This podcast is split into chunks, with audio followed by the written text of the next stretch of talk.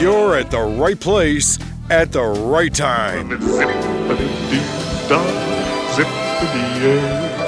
You found the number one podcast that entertains the space between your ears. It's supercalifragilisticexpialidocious. I hope you enjoy the show. If you're like me, you're going to laugh a lot. We invite you to pull up a chair. Yes. relax, and get ready to take a trip to the vacation kingdom of the world. So, grab your magic bands and your Mickey ears Here we go. because it's time for another episode of the Mousecapades Podcast. It means no worries for the rest of your days.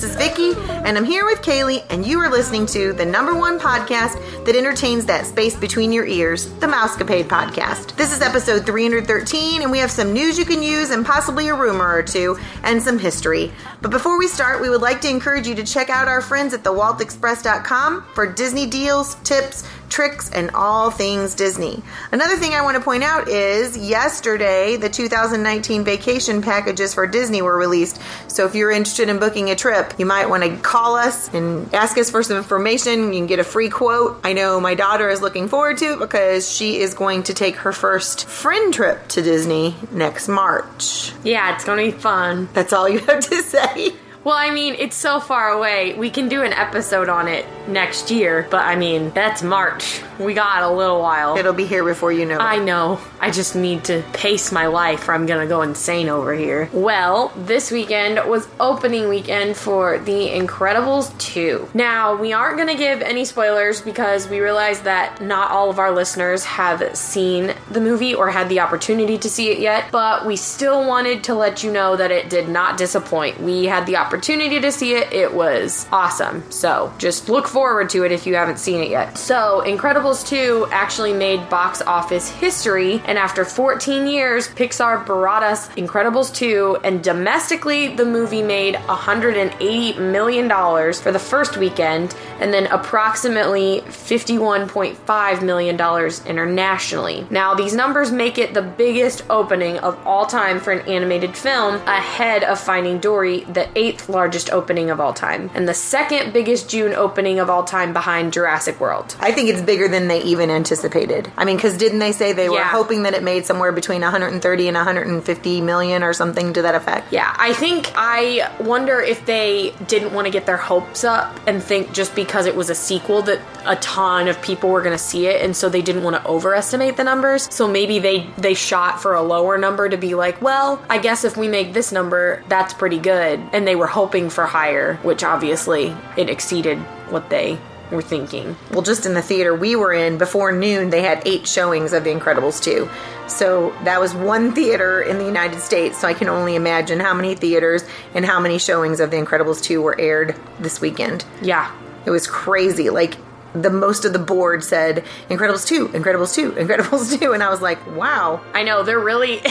it was like Incredibles 2, Incredibles 2, some other movie. Incredibles 2, Incredibles 2, some other movie. And like most everybody that was there that early in the morning was going to see The Incredibles 2, not anything else. So, along with The Incredibles 2, they had the new Pixar short. I'm going to say it the best that I can, so if I mispronounce it, I apologize. I think it's, I said it was Bao, but my son says it's Bao, and it was directed di- by Domee Shi. She is the first woman to direct a Pixar Pixar short. Excuse me. So I don't want to ruin it for anybody. So if you have not seen it and you don't want to hear what I have to say, then turn the podcast down or go forward a little bit. But I do want to talk about this because we went with our friends and one of our listeners that listens every week, and that's Angela. We went with her family to see this movie because our kids kind of grew up together watching Disney movies, and it's become like a tradition for us. And we saw this short and we left there very confused. So we felt like we needed to research it so that we could help people out that saw it and were like confused like we were. So it was about this lady creating dumplings and she made a dumpling baby. But what Domee Shi said is she was an only child growing up. And because of that, which is what I interpreted from it, and Kaylee said it made sense to her when we were just talking about it before we started, but that ba- that dumpling was that lady's baby. Like the baby was not there anymore and she needed something to care for. So it was just a representation of her son in the short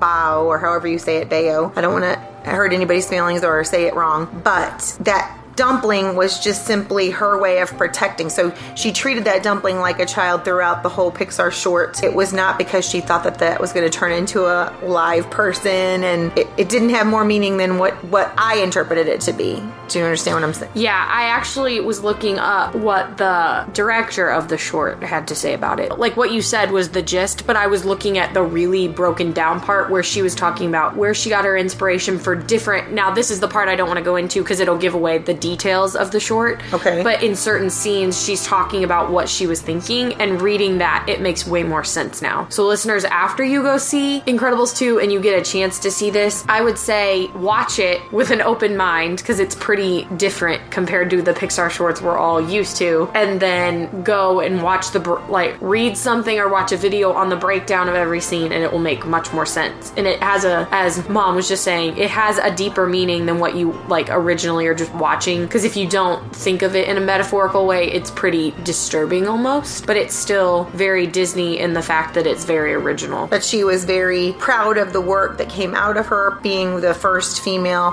Pixar short, short director. And so she's hoping that people will, after they see why she did it the way that she did it, it will make more sense and it'll become a favorite of them. The thing I think that I forget about about most Pixar shorts is a lot of them, they have zero talking. So it's all in the pictures and how it's portrayed. Yeah, that is true. Um, and I think they keep it that way on purpose because um, I think we actually have seen that in an interview before. You can correct me if I'm wrong, but with John Lasseter talking about how it really challenges them to push boundaries technologically and with their storytelling abilities because they don't have the vo- the vocal acting as a part of it. So they have to really be able to create emotion just through animation and the movements and the different storylines. They have to be able to make it interesting without the um, voice. Right, and you you are correct. That is in the little bleep before we go into the Pixar shorts at Epcot at Orlando, Florida. So you are right about that. All right, so the Dreaming Up Parade soars into Tokyo Disneyland. The 35th anniversary Happiest Celebration festivities are in full swing at Tokyo Disneyland, and the Dreaming Up Parade is definitely a highlight. The Tokyo Disney Resort is known for excellence, so it's not a surprise that this parade has been super popular there. And it premiered on April 15th, 2018. It features Mickey and friends in a world of fantasy and imagination. I don't know, have you watched this online? I watched bits and pieces of it Because I was like, obviously, unless you took a trip and didn't tell me recently, we have not seen this in person. I've been with you pretty much, so I think you would have noticed if I was gone for for to Tokyo. I don't that- know. Just always check in. you know, I did not take any trips, but you can watch it, uh, a YouTube video of it. And I know that the crowds were pretty big for this parade, which is what they were hoping for, of course. You know, they always want to have a large crowd coming to watch their shows. Uh, this week in shopdisney.com for June 15th, there were a number of items that were added. I'm not going to sit there and read them all to you, but I did want to mention that Wreck It Ralph uh, 2 magic bands came out, Incredibles 2 magic bands, and Incredibles 2 limited edition doll set, and Incredibles 2 socks, and some Christmas ornaments. So if you want to go to shopdisney.com and check it out, you'll see some new and exciting Disney items. All right, so union workers are protesting the wages at the Disneyland entrance. So, Disneyland Resort union workers protested on June 14th at the resort over their hourly wage negotiations. The Orange County Register reported that about 150 cast members and union workers protested at Disneyland, and the workers workers reportedly marched up to Disneyland Gate banging drums and chanting, They make the money, we make the magic. Disneyland and the local unions have been negotiating for almost a year to come to a contract agreement, and most of the discussion is in regards to hourly wages. Um, about two weeks ago, Disney announced that they plan to increase certain workers' wages by 36% by the year 2020, which, Which- we, we did mention Right. um, You mentioned a it couple last weeks week, I ago. think, yeah. And many have pointed out that while the company has been profitable, they haven't passed those profits down to their hardworking employees. Martin Gonzalez, custodial cast member, says, We want Disney to realize that we're asking for fair wages, the ability to have a good job, and be able to support ourselves. Unfortunately, that seems to be an across the board thing. Yes. But Disney is not an exception to this. Um, Disney spokeswoman Susie Brown says we are currently negotiating one of the largest union contracts at Disneyland Resort with an offer that increases starting wages by 36%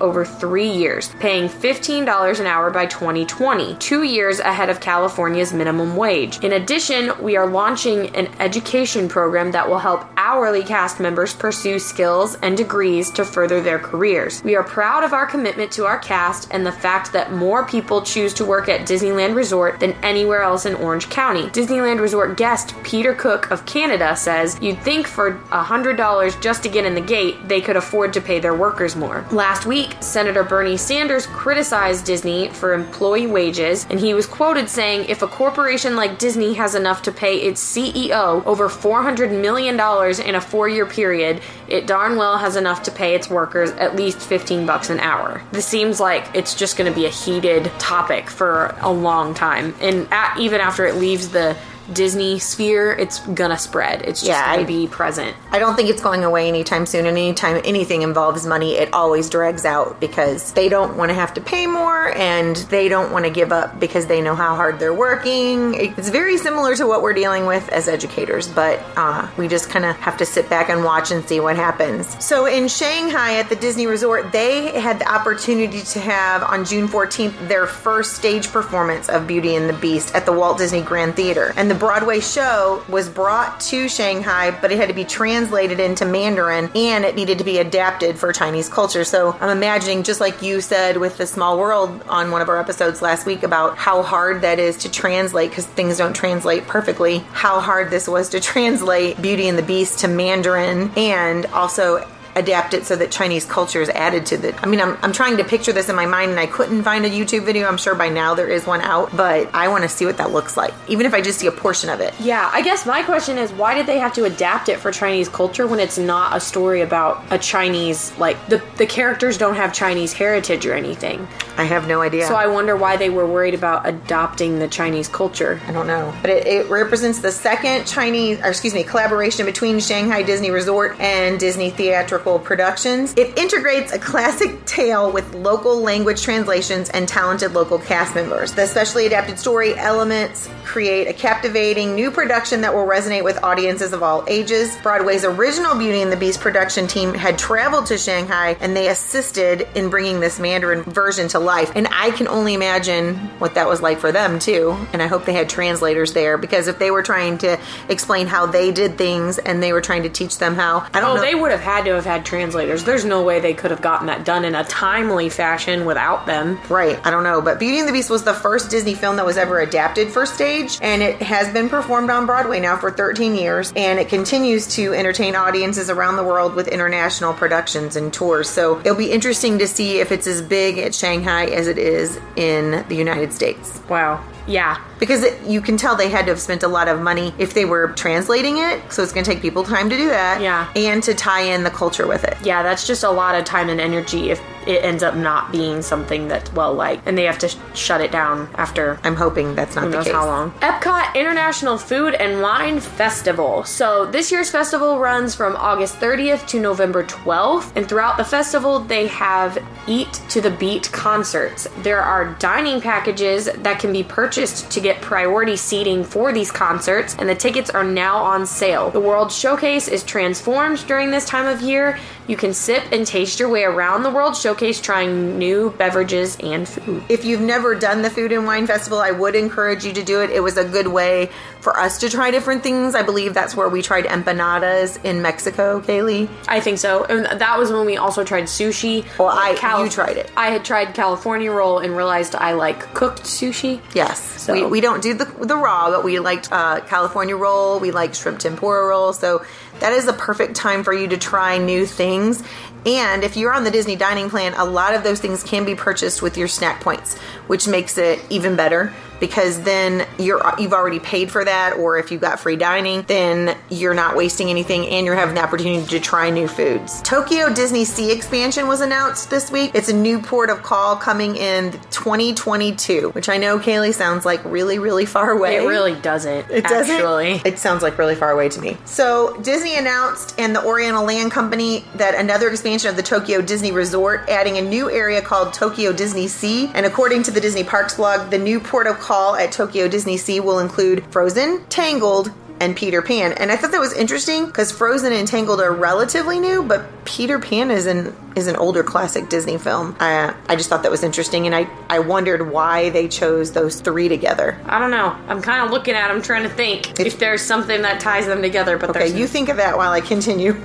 So the overall theme of the port is magical springs, and it'll include four new attractions. And so this will be the park's eighth port of call, joining the Mediterranean Harbor, American Waterfront, Port Discovery, Lost River Delta, Arabian Coast, Mermaid Lagoon, and Mysterious Island. So additionally, it's being announced that the new area will be connected to a new deluxe hotel with a one-of-a-kind luxury wing. So Disney's building some big-time hotels right now because they got that going on, and we're going to report later in the show another one, and they got the Star Wars resort going on in Orlando, so they're busy. The expansion is expected to debut, as I told you before, during 2022, but it could extend into 2023 just if they have any issues or problems, they want to give that window for themselves so that they're not off because they don't, they don't like to be wrong. And this is the largest expansion of Tokyo Disney Sea since the park opened in 2001. And the Oriental Land Company is expecting to invest 250 billion yen. 250 billion yen, that's their money, but translated into our money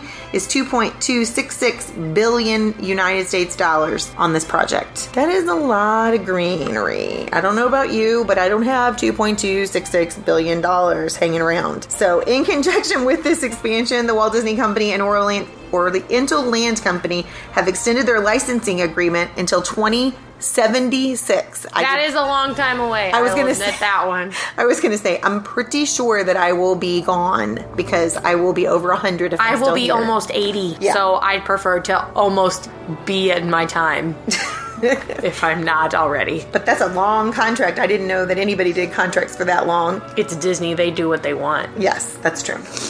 Disney Channel announces Freaky Friday premiere date. So, Disney Channel has announced the release date for its upcoming Disney Channel original movie, Freaky Friday. It debuts on Disney Channel on Friday, August 10th. Cozi Zuehlsdorff, I tried my best Mm-hmm. Yes, to that's good. pronounce her name, stars as the daughter.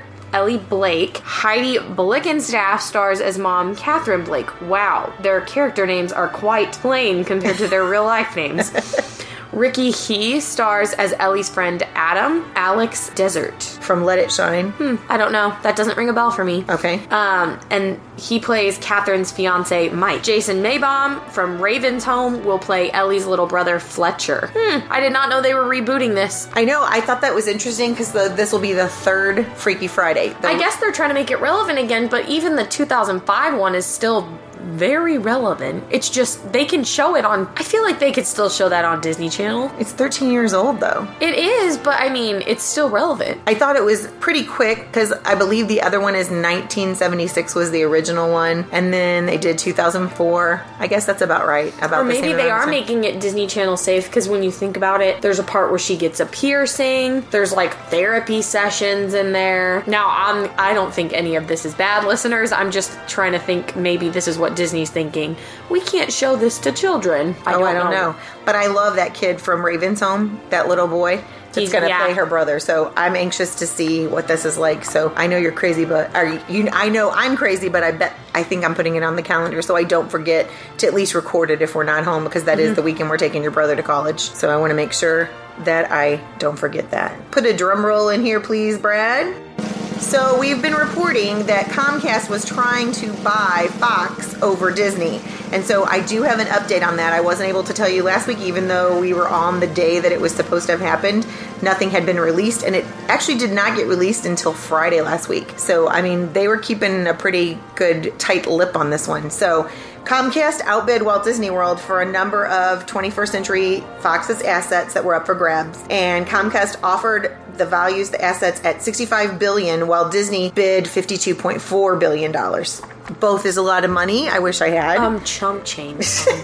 So, this means that Comcast is putting a 19% premium on their offer. And additionally, while Disney's bid is a stock offer, Comcast is cash, all in cash. Yeah, who has that cash money? I just want to know. And where are they keeping it? I want to know how many places they had to hit up to get that cash money. I have no idea. So, for other details in the proposal, Comcast is agreeing to meet the specifics of Disney's deal, including a 2.5 billion reverse termination fee, and the company is offered to cover the 1.525 billion 21 CF, which would owe Disney for breaking off the current deal. So they're going to pay Disney off so that they can break the deal that Disney wants to do. Yeah, I know this is insane. And ha- Comcast had previously made bids to buy the 21st Century Fox assets, but their offers had been rejected, citing regulatory concerns. Not by coincidence, though. This move comes after a judge ruled that AT&T could proceed with its acquisition of Time Warner. In the event that Fox decides to entertain Comcast's offer, Disney would still have a chance to create a counter offer. So, what we hear, people, is this is not over yet. This is now a bidding war to see who is going to get Fox, Comcast or Disney. And I don't think Comcast is going to give up easily based on these numbers. Yeah, if they're willing to shell that much out for it. It's honestly crazy. like this is gonna go for a while. Yeah, I can't imagine that this will be, unless something big happens, I can't imagine this is going to be over before the end of the year. I feel like this is going to go back and forth, back and forth. It's not going to be as quick as the Star Wars uh, acquisition where we acquired it from Lucasfilms. True. We'll see. So, the poster for the live action Dumbo film has been released. So, the official film synopsis is from Disney and visionary director Tim Burton.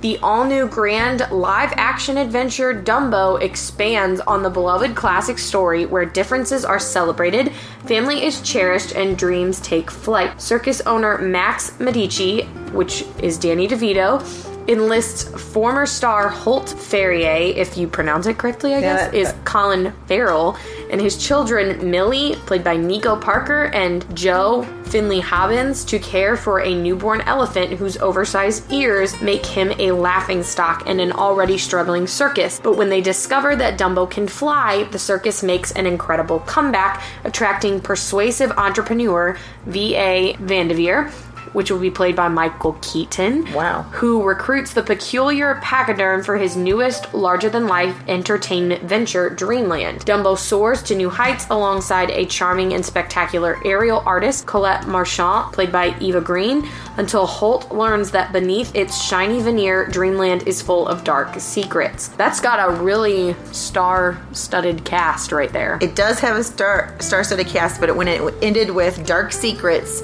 I could have saw that coming because it's being directed by Tim Burton. Tim Burton, and he And Michael Keaton is the I don't know, Michael Keaton's good at playing bad guys. I don't know he played Batman though Oh, in the in the recent in the original. well, in the recent uh Spider-Man film, he played a villain. He so played a villain, so maybe he's taking on that villain role. But this should be interesting uh, to see the take because Tim Burton is also the one that did the Alice in Wonderland, correct? Yes, his vision is very. I think it's very odd because I wonder when we talked about in our Sherman Brothers episode about the Jungle Book being rewritten by the Sherman Brothers after the original version that was created or the version of the songs was too dark for Disney. And so sometimes I kind of wonder if Tim Burton's take on things would be too dark if Disney were like still alive. Or maybe Disney would have moved with the times and thought, well, maybe this will be good for um, the company and maybe this is what people want to see. But I just, it makes me wonder if this is too dark for what Walt Disney would think as a Disney film. Oh, I know. And so I just, I don't know, I'm interested to see it because animating an elephant, or obviously they can't, they can't use a real elephant at all times for most of this stuff. Oh, right. And so animating an elephant and making it look real, they have done before because they did, obviously, they did the remake of The Jungle Book. And Right. one person in that whole film Yeah. was live. Uh, so, and it was a child. So, I mean, it's very possible to do it. But I'm just interested to see if it's super dark or if he takes a lighter take. I don't know. Tim Burton's always. I can't little- imagine taking a lighter take True, on anything. but it's Tim Burton. well, lighter in his film career, career, I guess. his genre. So So Disneyland people, Guardians of the Galaxy Awesome Mix Live has reserved seating available for annual pass holder- holders. You can now reserve it so that you can. Now it's saying that, but that's not Disneyland. I apologize, Disneyland listeners. It's saying that it's now the annual pass holders can now reserve their seating, but it's at Epcot. So I apologize. That article was mislabeled. To take advantage of the special seating, the pass holders have to visit the American Adventure to pick up a wristband for one of the five daily shows, and the annual pass along with photo ID is required when you go to get that. So the show features Star Lord and Gamora in person as a seven piece alien band and brings you many of the favorite hits. It's an awesome mix from volumes one and two of Guardians of the Galaxy, and it is live, of course. And the show times are 1.30, 2.30, 5.30, 6.45, and 8 o'clock daily, now through August 19th. So I apologize to my Disneyland listeners. I was not trying to mislead you, but I know that's what it said at the beginning of the article, so that's very, very bizarre. yeah, they're keeping it true to the movie because they're taking the mixtapes that he that Star Lord has from the movies, and those are the songs they're going to be incorporating in this dance. Very cool. extravaganza, it seems. So, win a one of a kind Walt Disney World experience glamping in Pandora. That sounds kind of disgusting and scary, but we're I think it's glamorous camping. I know, but it Combined. doesn't sound glamorous if you mix it. Right, I know, but when I after I read the article, I was like, oh, this makes sense. Well, want to spend the night in Pandora, the world of Avatar? Disney is offering the ultimate glamping experience at Disney's Animal Kingdom for one lucky winner. Along with the night in Pandora, the winner will receive round trip airfare, two four day park tickets, VIP tour guides, and a $250 gift card. You simply Google Decamp Contest and tell Disney why you would like to be the winner in Sleep Under the Stars in Pandora. And I have to tell you, Kaylee, if you haven't had a chance to look at this yet, you need to look at it. They make it pretty spectacular, which I understand why they're saying glamping because they make it look, you know, they've got Pandora all lit up, and then you're in this pretty spectacular looking tent that's close to being a building, but it's a tent. You know what I mean? Like Yeah. the nice tents that you see on uh, movies of kids camping, not the real tents like what I used to sleep in when I went on campouts. Yeah, well, it does say one person will win,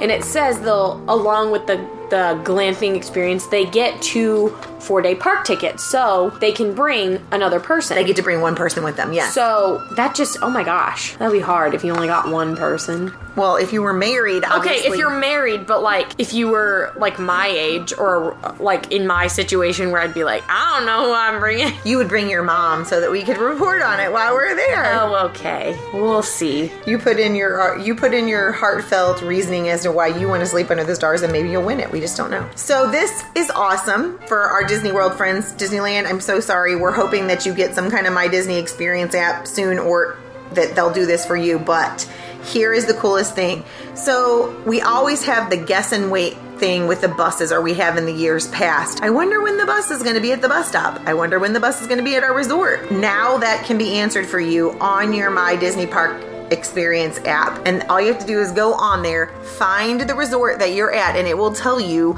approximately within a couple minutes of what time that your bus will be arriving at your resort for the Magic Kingdom, for Epcot, Hollywood Studios, Animal Kingdom, Disney Springs, all the stuff that's down there. The other cool oh and the water parks. And the other cool thing is that this used to be just signs, and they'll still have those, the signs that in the recent years they they put up like big screen TVs, and we could tell when our buses were coming, and it it was pretty accurate within a couple minutes. And sometimes if they got caught in traffic, it would change by a few minutes. But now that can all be handled on our Disney app. And I was wondering if they really pushed to get this done because so many people are using Uber now. Maybe, and it- could be because I mean, it's not that that's I don't know. It's not that it's necessarily that they want to discourage Uber, but they don't want the Disney transportation to seem outdated Inadequate. or yeah, inadequate in a way that they're just like, well, people would rather use Uber because the Disney transportation's bad. So they're still trying to make it seem marketable. And obviously, you'll still have people who use Uber, but they they don't want it to be oh, Uber is the main form of transportation here now. So there is a new thing that you can click on right on my Disney experience that says see bus times and then you'll click on your resort and go through it that way. And I think it's going to be very helpful because I would love to have that especially on Christmas morning when we're trying to get there when the park first opens and it we just know how crazy and how many people are going to be there. I think that'll be great to see. Do we need to get an Uber or should we just wait for the bus because it's going to be here within a couple minutes, which is what happened to us last year. Yeah, I think I think definitely the advantage will be you can look at it from your room because that was the thing even having the screens now obviously i can't complain we're in disney world but Right. they're always just wanting it to be better because they're charging you a lot to be in the most magical Yes. place on earth You're so they want to they yes so they want to make sure you're getting the best. So i think that's the thing is even with the screens and having the bus times you just kind of have to wing it when you're running from your room down to the bus stop. But if you're in your room and you see that a bus is about to leave in like a minute Then you send your brother to run down to the bus stop and stop the bus. you can do that if you have a tall brother with long legs and can truck it or We're laughing because that is what we do to Joey a we lot. do that and he's probably going to get to a point now where he's like i am not doing that anymore I'm 18 now. Uh, but it'll be nice because if it's if there's no way you're going to make that bus, you can kind of just you don't have to run. I guess if you don't want to, you can do what we just said and have a family member truck it. Or if your uh, room is really far away from the bus stop, then you don't have to worry about chugging down to the bus stop and then you get there and it says you have to wait 15 minutes for a bus anyway. So it'll it's just kind of the convenience factor is there. It is. They are really doing a good job of that. All right. Well, Disney's Rivi- Riviera Riviera. Riviera. Okay. Disney's Riviera Resort is now visible from inside Epcot, and with these photos showing the view across the World Showcase Lagoon, you can kind of see that. At the resort's announcement, it was mentioned that the rooftop restaurant would have views of the nightly Epcot fireworks, so its visibility from inside the park isn't a surprise. That kind of sounds familiar, like California Grill I that know. they have in Magic Kingdom. So I wonder if they're going to make this a thing. Well, and that's what. Keep reading, and then I, I'll talk to you some more about what I was So thinking. the new resort is planned to open in the fall of 2019. That's pretty Close. close. And it will feature 300 accommodation units and linked via the new Disney Skyliner gondola system. So Disney Skyliner will connect the new Disney Vacation Club property, Disney's Art of Animation, Pop Century, and Caribbean Beach Resorts with Disney's Hollywood Studios in the International Gateway at Epcot. Hmm. So what I'm seeing here is this is going to be like a Saratoga Springs or one of the Treetop Villages or one of the things that is only for Disney Club Vacation Club packages. However, the way that this article is worded, we will be able to make reservations there, just like what you said with California Grill being overlooking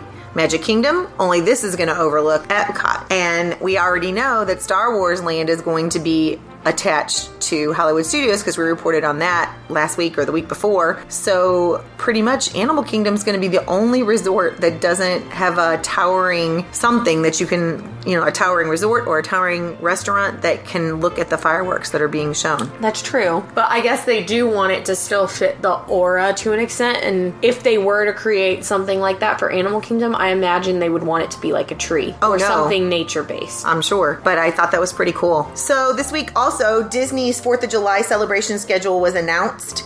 So, if you are going to be there, or you weren't planning on being there, but this sounds cool and you want to be there, this would be the time to try to get you some final bookings for a resort or even stay off property and go, even though we love to be in the Disney bubble 90 uh 94 7 24 7 i don't even know what i'm saying. I'm i'm reading highways off of my head now. So magic kingdom will have a disney celebrate america 4th of july concert in the sky and it'll show at 9:15 on july 3rd and july 4th and this is something that they do on New Year, the night before New Year's Eve, and so on the 30th, and on New Year's Eve, they're going to have DJs host dance parties in Frontierland and Tomorrowland on 3rd and 4th also. So that kind of cuts down on the crowd in it, and it's a really cool experience. Kaylee and Joy, Joey really enjoyed that last year as they got to try their Dole Whip and listen to the DJs and just watch the variety of people dancing and messing around with the DJ. Do you remember that part? Yeah, it was fun. Then in Epcot, the Illuminations Reflections of Earth will have a special July 4th finale at 9 p.m. on July 4th. Also, the Voices of Liberty a cappella group will perform traditional Americana songs in the American Gardens Theater um, on stage at 5.30, 6.45, and 8 o'clock. And Disney characters will be dressed in Independence Day attire to meet their guests during that day. So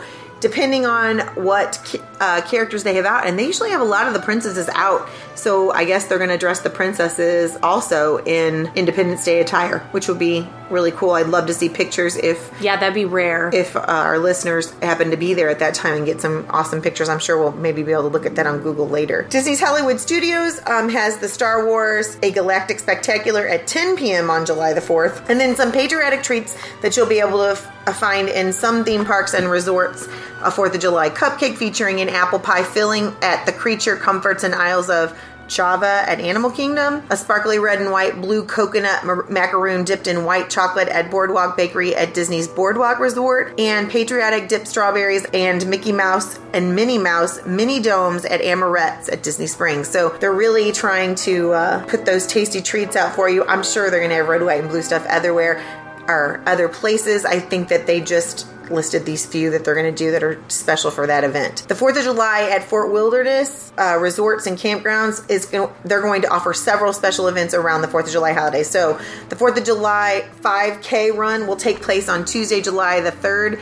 They want you to pre-register between June 24th and the 30th and from 9 a.m. to 5 p.m. at the Fort Wilderness Bike Barn. And on-site registration begins at 7 a.m. in the field next to Mickey's Barbecue, Backyard Barbecue, and the run begins from that location at 7:30 a.m., which is later than most runs that happen at Disney World. So that's interesting. The 4th of July golf cart parade begins at 4 p.m. on July the 4th, and registrations for that also open June 24th through the 30th from 9 to 5 at the Fort Wilderness Bike Barn. The 4th of July Beach Bash at Clementine's Beach will take place, place from 6 to 11 on July 4th, and the guests will get to enjoy live DJ, dancing, games, contests, a movie, and more. And in addition, the Fort Wilderness food truck will be available in the settlement with delicious items that people can purchase. They will also have um, some patriotic dip strawberries on hand. It's saying, I guess they're going to ship them over to Fort Wilderness so that you have the opportunity to buy those there. And I think that is about it. But that, that's a big undertaking for the 4th of July for the Yeah. I mean, they gotta go big. Marshmello to debut DuckTales themed music video. Marshmello and Disney have collaborated on a special DuckTales inspired music video of the music producer slash DJ's hit single Fly will debut on Saturday, June 24th during Disney Channel's broadcast of The Incredibles and leading into the 2018 Radio Disney Music Awards that will be from 8 to 10 p.m. It will also be available in the Disney Now app. So you might want to explain who Marshmello is for anybody who's my age that's listening because uh, I did not know who Marshmello was. Oh, he is a rapper, and the kids at school were asking me to play some song by them, and I was like, I don't know who Marshmello is. I've officially It's- it's- outgrown the Disney Channel age because I read it and was thinking the same thing mom did. And I thought, I don't know like who this marshmallow, is. marshmallow is something that I eat for a special treat or roast over an open fire. But no, it is a rapper, and he is working with the Ducktales people to record something. Well, wow, that aged me. Well, mom, why don't you take us back? Here we go. We're traveling backwards in time. Right now, we're leaving the world of today behind. So if your imagination is ready, here we go. June 20th, 1976, Walt Disney World's River Country, it was a water park to Disney's Fort Wilderness Resort and Campground, opened. And it was inspired by Mark Twain's The Adventures of Tom Sawyer and Huck Finn, and it is Disney's first attempt at a themed water park. So it was before, obviously, Typhoon Lagoon and Blizzard Beach. And it's positioned on the shore of Bay Lake near Discovery Island, and River Country is filled with rocks and man made boulders and features water slides and inner tube excuse me, inner tube river rides. And on that day, oh wow, this is really aging me. President Gerald Ford's daughter Susan helped with the official opening of the river country. And it actually closed in November 2001 due to the part the Florida laws prohibiting it to use natural bodies of water for a water park usage. And I'm sure that had something to do with the creatures in the Bay Lake. That or they were worried about diseases that they couldn't um, Treat. probably, and that would be a liability thing. That if somebody caught something and they couldn't treat it and somebody died from it, they could be held responsible. Very likely. So that is when the Imagineers got to work on thinking up Disney's Typhoon Lagoon and Blizzard Beach. But I mean, it was around for a while from 76 to 2001, so that's a pretty good stretch before they realized they needed to do something Yeah. that was a little more safer. June 21st, 1961, and I picked this one specifically because we've been talking so much about the Sherman Brothers, and this is one of my favorite movies. Disney's The Parent Trap, that was originally starring Hayley Mills, Maureen O'Hara, and Brian Keith, was released on that day, June 21st, 1961. And we've talked about it a lot in the last couple weeks, so I won't bore everybody with it, but it's about two girls that were separated when their parents got a divorce and they re met each other at camp or Reunite. re reunited. Thank you. June 22nd, 1955 is when Date. Date. I really need to go to bed. Disney's Lady and the Tramp, the studio's first feature length cartoon produced in CinemaScope, was generally released. It was directed by Clyde Geronimi, Wilfred Jackson, and Hamilton Luske, and the film featured the voices of Peggy Lee, who also co wrote the music, Barbara Luddy, Larry Roberts, and Bill Thompson. And it was a romantic tale of a sheltered uptown Cocker Spaniel and a streetwise downtown mutt. And the idea from the film came from a book that was written by Ward Greene.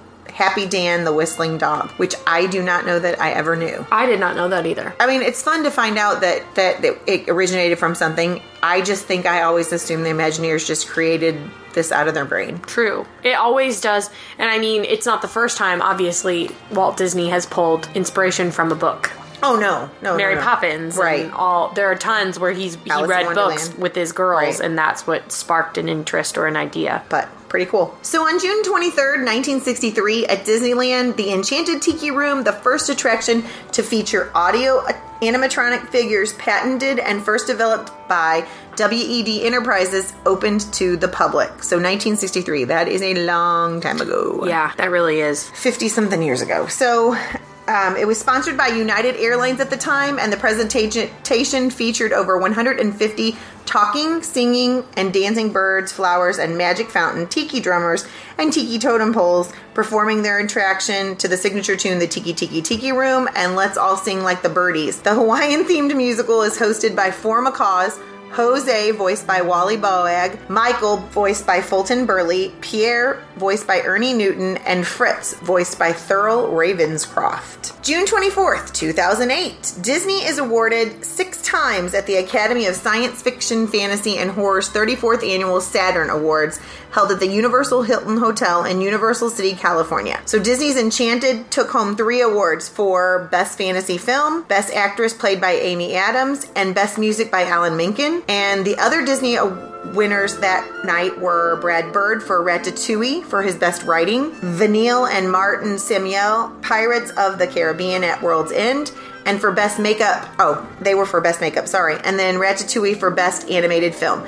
So that was a pretty big night for Disney in 2008 to Yeah. take home six of those awards. And I realize those are probably not as well known as the Oscars or the Grammys, but it's six awards for In things one that- night. yeah, for things that you have going on. June 25th, 1985, at about 9 p.m., a Walt Disney World monorail catches on fire while en route from Epcot to Magic Kingdom, and there were 200 passengers safely evacuated from the elevated tracks by ladders and cherry picker cranes because they were up in the air. As we talked about when we, uh, on another episode, we were talking about monorails. There are spots that you could get to them that it wouldn't be so dangerous, or maybe somebody might be willing to jump and not get hurt.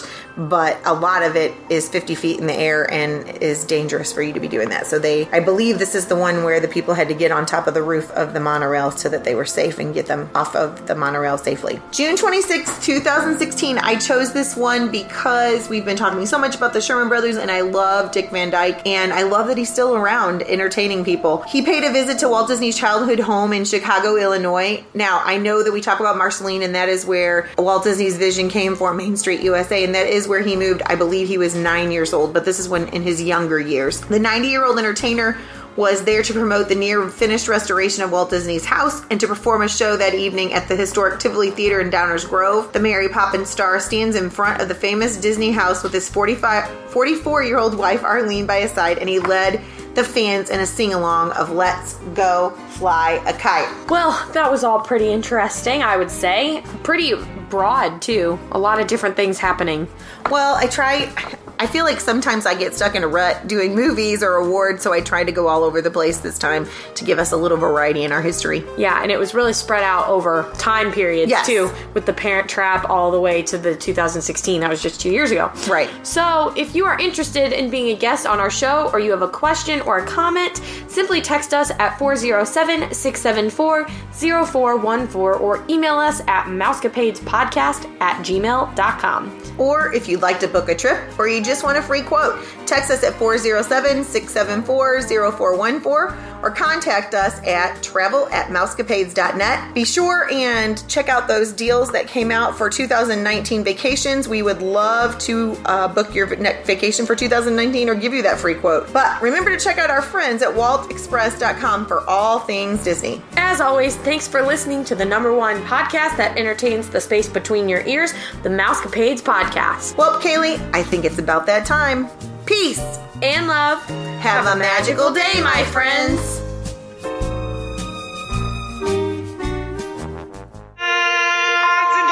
You've been listening to the all new Mousecapades podcast. Be our guest. Put our service to the test. If you have questions, comments, or would like to be a guest on the show, please visit our website.